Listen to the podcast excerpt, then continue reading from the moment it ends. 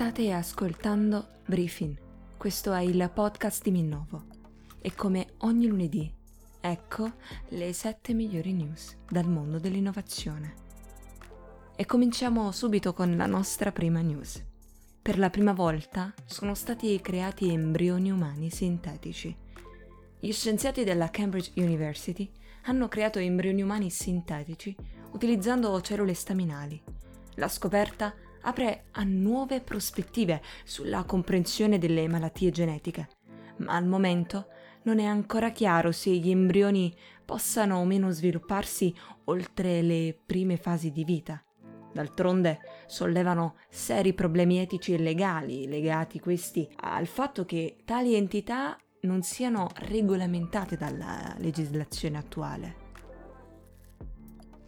Il Parlamento europeo approva l'AI Act, è il regolamento che vieta l'utilizzo di intelligenza artificiale per individuare l'identità dei cittadini e per identificare genere, razza, etnia, cittadinanza, religione, ma anche credo politico. Vietato anche l'utilizzo di intelligenza artificiale per sistemi di polizia predittiva e per il riconoscimento delle emozioni. Inoltre, il regolamento richiede che i contenuti prodotti attraverso sistemi di intelligenza artificiale generativa, caso esempio ChatGBT, siano dichiarati come prodotti non umani e pertanto i creator dovranno dichiarare esplicitamente qualora i contenuti fossero generati da un algoritmo.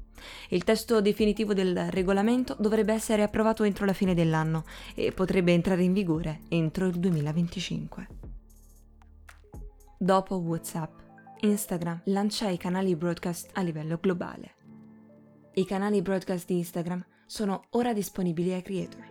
Ora potrai leggere messaggi, vedere video e foto e rispondere ai sondaggi dei tuoi creator preferiti. Inoltre, nei giorni scorsi è circolata anche l'indiscrezione che Instagram stia lavorando all'introduzione di un chatbot basato sull'intelligenza artificiale che potrà rispondere alle domande degli utenti. Meta rilascia l'intelligenza artificiale per eh, la creazione di immagini umane. Si chiama JPA ed è un nuovo modello per analizzare e completare immagini incomplete in modo più accurato rispetto ai modelli esistenti. Lo fa fondamentalmente utilizzando la sua conoscenza di base del mondo per riempire i pezzi mancanti anziché guardare magari solo i pixel più vicini, come per l'appunto fanno altri modelli, generando però anche immagini surreali.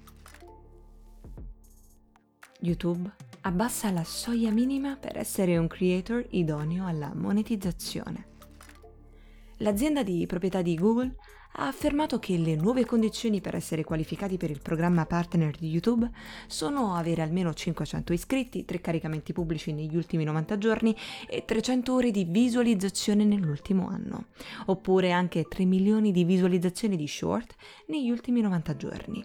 Attualmente queste nuove regole valgono solo per UK, USA, Canada, Taiwan e Corea del Sud, ma arriverà prossimamente e progressivamente anche negli altri paesi. Microsoft aggiunge la chat vocale su Bing AI da desktop. A quanto pare, Microsoft ha introdotto in Bing Chat una nuova funzione che consente l'inserimento vocale sui dispositivi desktop. Incorporando la funzionalità di input vocale, Microsoft mira a creare un'esperienza più conversazionale e intuitiva per i suoi utenti.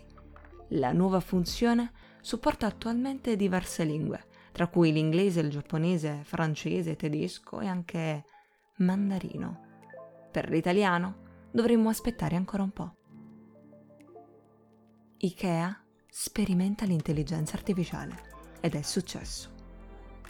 Si chiama Billy ed è l'app di realtà aumentata di IKEA che consente di partire da una fotografia dell'ambiente che si vuole arredare per simulare la presenza di mobili ma anche accessori della nota azienda svedese. Avete ascoltato Briefing, questo è il podcast di Minnovo. E come ogni lunedì vi ricordo di iscrivervi alla nostra newsletter per rimanere sempre aggiornati sulle ultime novità di innovazione e di tecnologia. Il link lo trovate in bio nella nostra pagina Instagram e qui in descrizione.